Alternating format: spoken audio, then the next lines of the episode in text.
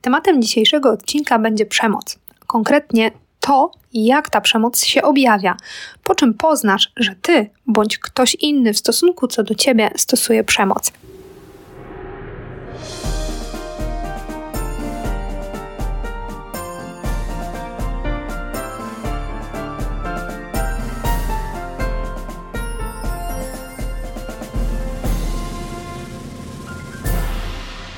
Zacznijmy od tego, by właśnie rozróżnić czasem często mylone ze sobą pojęcia. Pierwszym pojęciem będzie e, gniew i złość.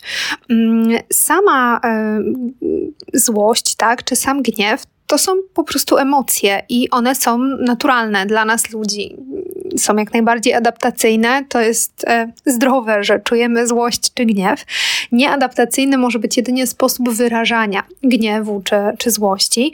Natomiast sama emocja jest nam bardzo potrzebna, ona mówi nam o tym, że ktoś właśnie przekroczył jakąś naszą granicę, że coś dla nas jest nie okej. Okay.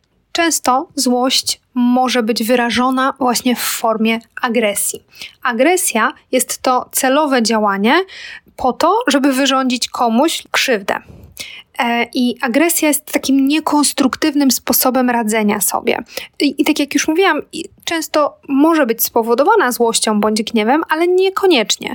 E, ona może być też na przykład e, spowodowana jakimiś negatywnymi przekonaniami w stosunku co do innych ludzi, na przykład.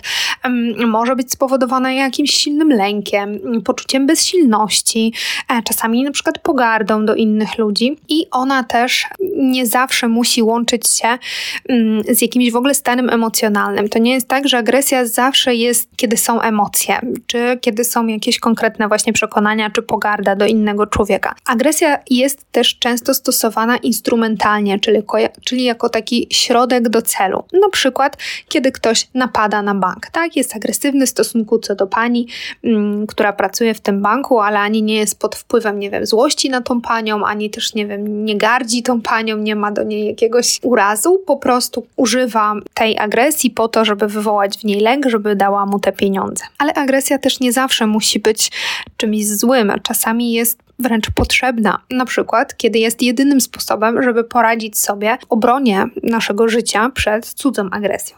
Kolejnym pojęciem jest pojęcie konfliktu. Konflikt występuje wtedy, kiedy mamy niezgodność interesów i postaw, mm, niezgodność jakiejś opinii, no bądź po prostu niezgodność dążeń. Jedna osoba chce czegoś, druga osoba chce czegoś totalnie innego. E, na przykład pracownik w firmie, jeden chce rozmawiać przez telefon głośno, a drugi w tym samym pokoju chce mieć ciszę i chce, żeby tamten przestał. No więc tutaj mamy taką sytuację właśnie odrębnych dążeń, natomiast to, co jest tutaj istotne w przypadku konfliktu, że jest ta równowaga sił, w sensie te obie strony mają takie same możliwości uzyskania jakoś tego, czego, czego potrzebują. No i wreszcie przemoc, czyli taki bardzo groźny rodzaj agresji E, występuje wtedy, kiedy właśnie nie ma tej równowagi sił, w przeciwieństwie do konfliktu. W przeciwieństwie do agresji, również przemoc nie jest taka jednorazowa. Agresja często po prostu jest jakieś zdarzenie, jakieś zachowanie agresywne, ono się nie, nie musi powtarzać, natomiast przemoc się powtarza. E, w przeciwieństwie do agresji, również trwa długofalowo mm, i też występuje okresowo. Na zmianę e, często jest właśnie przemoc i są takie okresy wyciszenia. Często mówi się też, że agresja rodzi agresję i rzeczywiście no jakby czasami agresja jest faktycznie odpowiedzią na agresję, natomiast w przypadku przemocy mówi się, że przemoc krąży w relacji. To oznacza, że jeśli mamy osobę, która stosuje przemoc, osobę, która doświadcza przemocy, często jest też świadek przemocy, to czasami no, zdarza się tak, że ktoś kto stosował przemoc, później staje się na przykład e, świadkiem przemocy i, i odwrotnie, więc właśnie przemoc ma to do siebie, że ona tak krąży w relacji. Żeby stwierdzić, że mamy do czynienia z przemocą, muszą być spełnione cztery warunki. Takie cztery warunki e, diagnozy przemocy. Pierwszym warunkiem jest ta nierównowaga sił. To jest to coś, co różni przemoc od zwykłego konfliktu w dużej mierze. E, bo gdy mówimy o przemocy, to wtedy musi być właśnie spełniony warunek, że osoba, która stosuje przemoc, że ma przewagę nad osobą, która tej przemocy doświadcza. I może być to zarówno przewaga fizyczna, jak i psychiczna. Dlatego najczęściej sprawcami przemocy fizycznej są mężczyźni, bo oni są po prostu statystycznie silniejsi. Natomiast to nie jest tak, że przemoc stosują jedynie mężczyźni, bo jeśli chodzi o przemoc psychiczną, to tutaj powiedzmy to bardziej wyrównane, tutaj stosują ją zarówno e, kobiety, jak i mężczyźni. No i co, co może być tą przewagą, bo, bo to nie musi być tylko właśnie ta przewaga na w sensie, że siła. To mogą być pieniądze, to może być mieszkanie, to może być jakaś stabilność emocjonalna, na przykład w ogóle jakiś stan e, psychiczny mm, w danym momencie. To mogą być e, jakieś przywileje, jakaś, jakiś rodzaj wiedzy, mm, możliwości, kontaktów. No i jeśli dwie osoby na tym poziomie sił nie są równe, druga ma znaczącą przewagę nad pierwszą, no to wtedy właśnie nie mamy do czynienia z konfliktem, tylko mamy do czynienia właśnie z przemocą.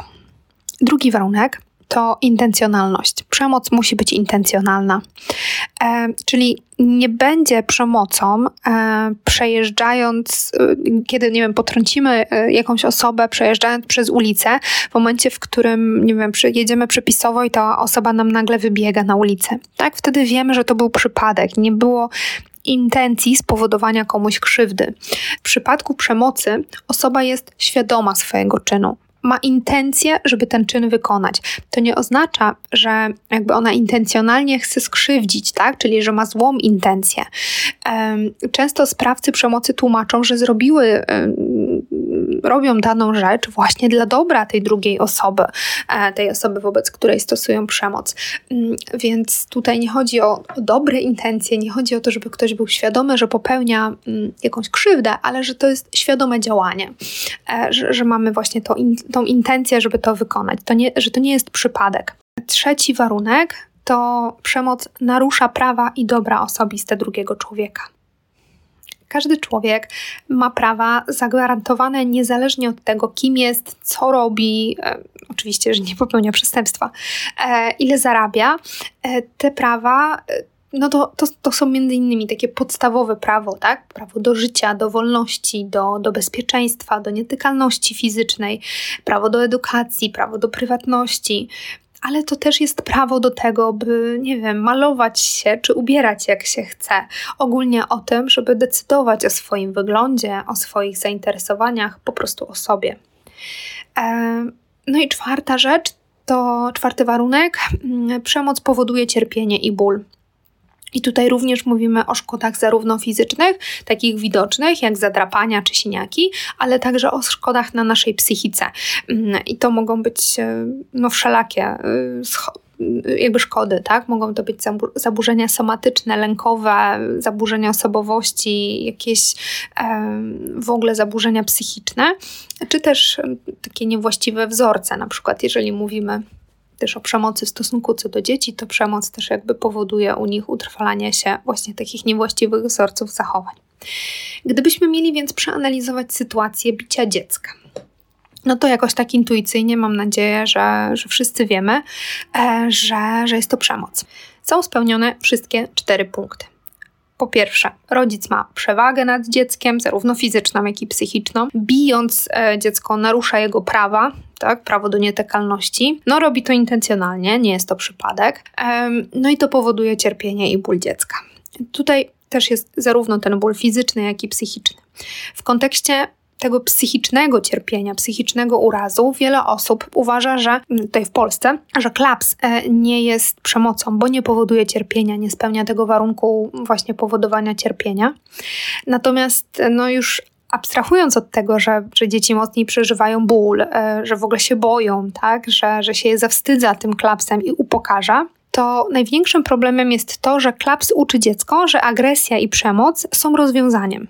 Że to jest sposób na to, żeby poradzić sobie ze swoim problemem, z problemem z innymi ludźmi, którzy na przykład nas denerwują albo którzy nie robią tego, co my chcemy. Że wtedy mamy prawo e, naruszyć jakoś tego człowieka i w sposób właśnie taki agresywny, przemocowy e, wymusić swoje, swoją potrzebę. Dlatego to jest tak ważne, żeby, żeby rozumieć, e, czy, czym jest ta krzywda e, klapsa. No i też, żeby warto się zastanowić, dlaczego w ogóle ludzie dają klapsy dzieciom, a nie robią tego mm, na przykład dorosłym. Dlaczego ktoś uważa, że to jest ok dla dziecka, ale już nie ukarałby tak e, dorosłego. No bo dorosły po prostu mógłby oddać, a dziecko nie. Więc ta kwestia równowagi, a raczej braku równowagi sił jest tutaj kluczowa. Samo posiadanie przewagi oczywiście no, nie determinuje tego, że ktoś będzie stosował przemoc. Jednak posiadanie przewagi to jest duża odpowiedzialność. To mamy już blisko do tego, żeby no jakoś tą przemoc e, stosować, więc bardzo ważne jest to, żeby tej przewagi po prostu nie używać, być jej świadomym, nie używać jej do tego, żeby zastraszać drugiego człowieka. To, co jest też jeszcze istotne w tym temacie przemocy, to, że taką przemoc fizyczną jest nam dużo łatwiej uznać i zauważyć. Taka przemoc fizyczna to każdy gdzieś tak też intuicyjnie jakoś potrafi powiedzieć, tak? To jest takie popychanie, ciągnięcie kogoś, szarpanie, kopanie, ale to może być też i podduszanie i przypalanie papierosem, krępowanie czyichś ruchów, oczywiście klapsy, w ogóle jakieś uderzanie ręką czy pięścią drugiego, drugą osobę. Jednak no, niestety też mamy coraz więcej przypadków przemocy psychicznej. No i ona jest nazywana często taką przemocą w białych rękawiczkach, ponieważ nie zostawia ona właśnie tych widocznych śladów. E, gdybyśmy mieli wymienić, czym jest przemoc e, psychiczna, to jest e, obrażanie drugiej osoby, wyśmiewanie jej, upokarzanie, krytykowanie jej, też często publiczne, ignorowanie tego, co, co do nas mówi, karanie, karanie na przykład milczeniem, karanie brakiem czułości, karanie brakiem chociażby jakiejś bliskości też fizycznej, mm, zabieranie możliwości podejmowania decyzji decyzji za, za siebie, tak, co, co dana osoba może robić, a co nie, ale też utrudnianie bądź uniemożliwianie kontaktów z innymi ludźmi, grożenie. Grożenie, że zrobi się krzywdę, że zrobi się krzywdę nam, bądź na przykład krzywdę naszym bliskim. Tutaj dla przykładu, osoba, która e, zarabia dużo więcej, i zabrania swojemu partnerowi, swojej partnerce iść do pracy, albo wyśmiewa to, że nic nie potrafi, że, że mało zarabia, zabrania na przykład kupowania jakichś potrzebnych e, produktów, potrzebnych rzeczy, mm, no to, to jest osoba, która stosuje przemoc tak samo jak osoba, która e, szarpie, uderza, kopie, czy rzuca przedmiotami w drugą osobę, osobę, która po prostu jest słabsza i nie może się bronić. No i jeszcze taki przykład. Mąż chce jechać na all inclusive do Egiptu, ale żona chce jechać pod namioty. No i jedno drugie przekonuje. No i tutaj żona mówi, bo ty tylko to byś się wylegiwał i nic nie chciałbyś robić dodatkowo, tak, dla nas i tu spędzać czas, tylko chcesz leżeć. Mąż na to, ale ty tu jest łatwo mówić, bo ja mam ciężką pracę i tak ciężko pracuję, a ty tego nie doceniasz i w ogóle tego nie widzisz, że ja potrzebuję odpocząć. No to tu mamy konflikt. Ale jeśli żona powie mężowi: Z tymi twoimi marnymi groszami, to ty możesz co najwyżej wyjechać do swojej mamusi na ogródki działkowe. Jaki urlop, człowieku? Ty nie zasługujesz na urlop. Zrób sobie e, najpierw jakieś pieniądze sobie tutaj e, ogarnij. E, ja jadę sama z koleżankami do Egiptu, bo mi jest wstyd z tobą w ogóle gdziekolwiek pojechać. Więc ty zostajesz w domu i mam nadzieję, że jak wrócę, to dom będzie błyszczeć, umyjesz okna przynajmniej to to jest przemoc. Dlatego tak ważne jest, by potrafić rozróżnić, czy mamy do czynienia z przemocą, czy mamy do czynienia z konfliktem, e, ponieważ przemoc jest karalna i przemoc jest przestępstwem. I żeby nie mówić potem, a w sumie to tak sobie żyją, jakim to tak dobrze, mo może ona tak lubi.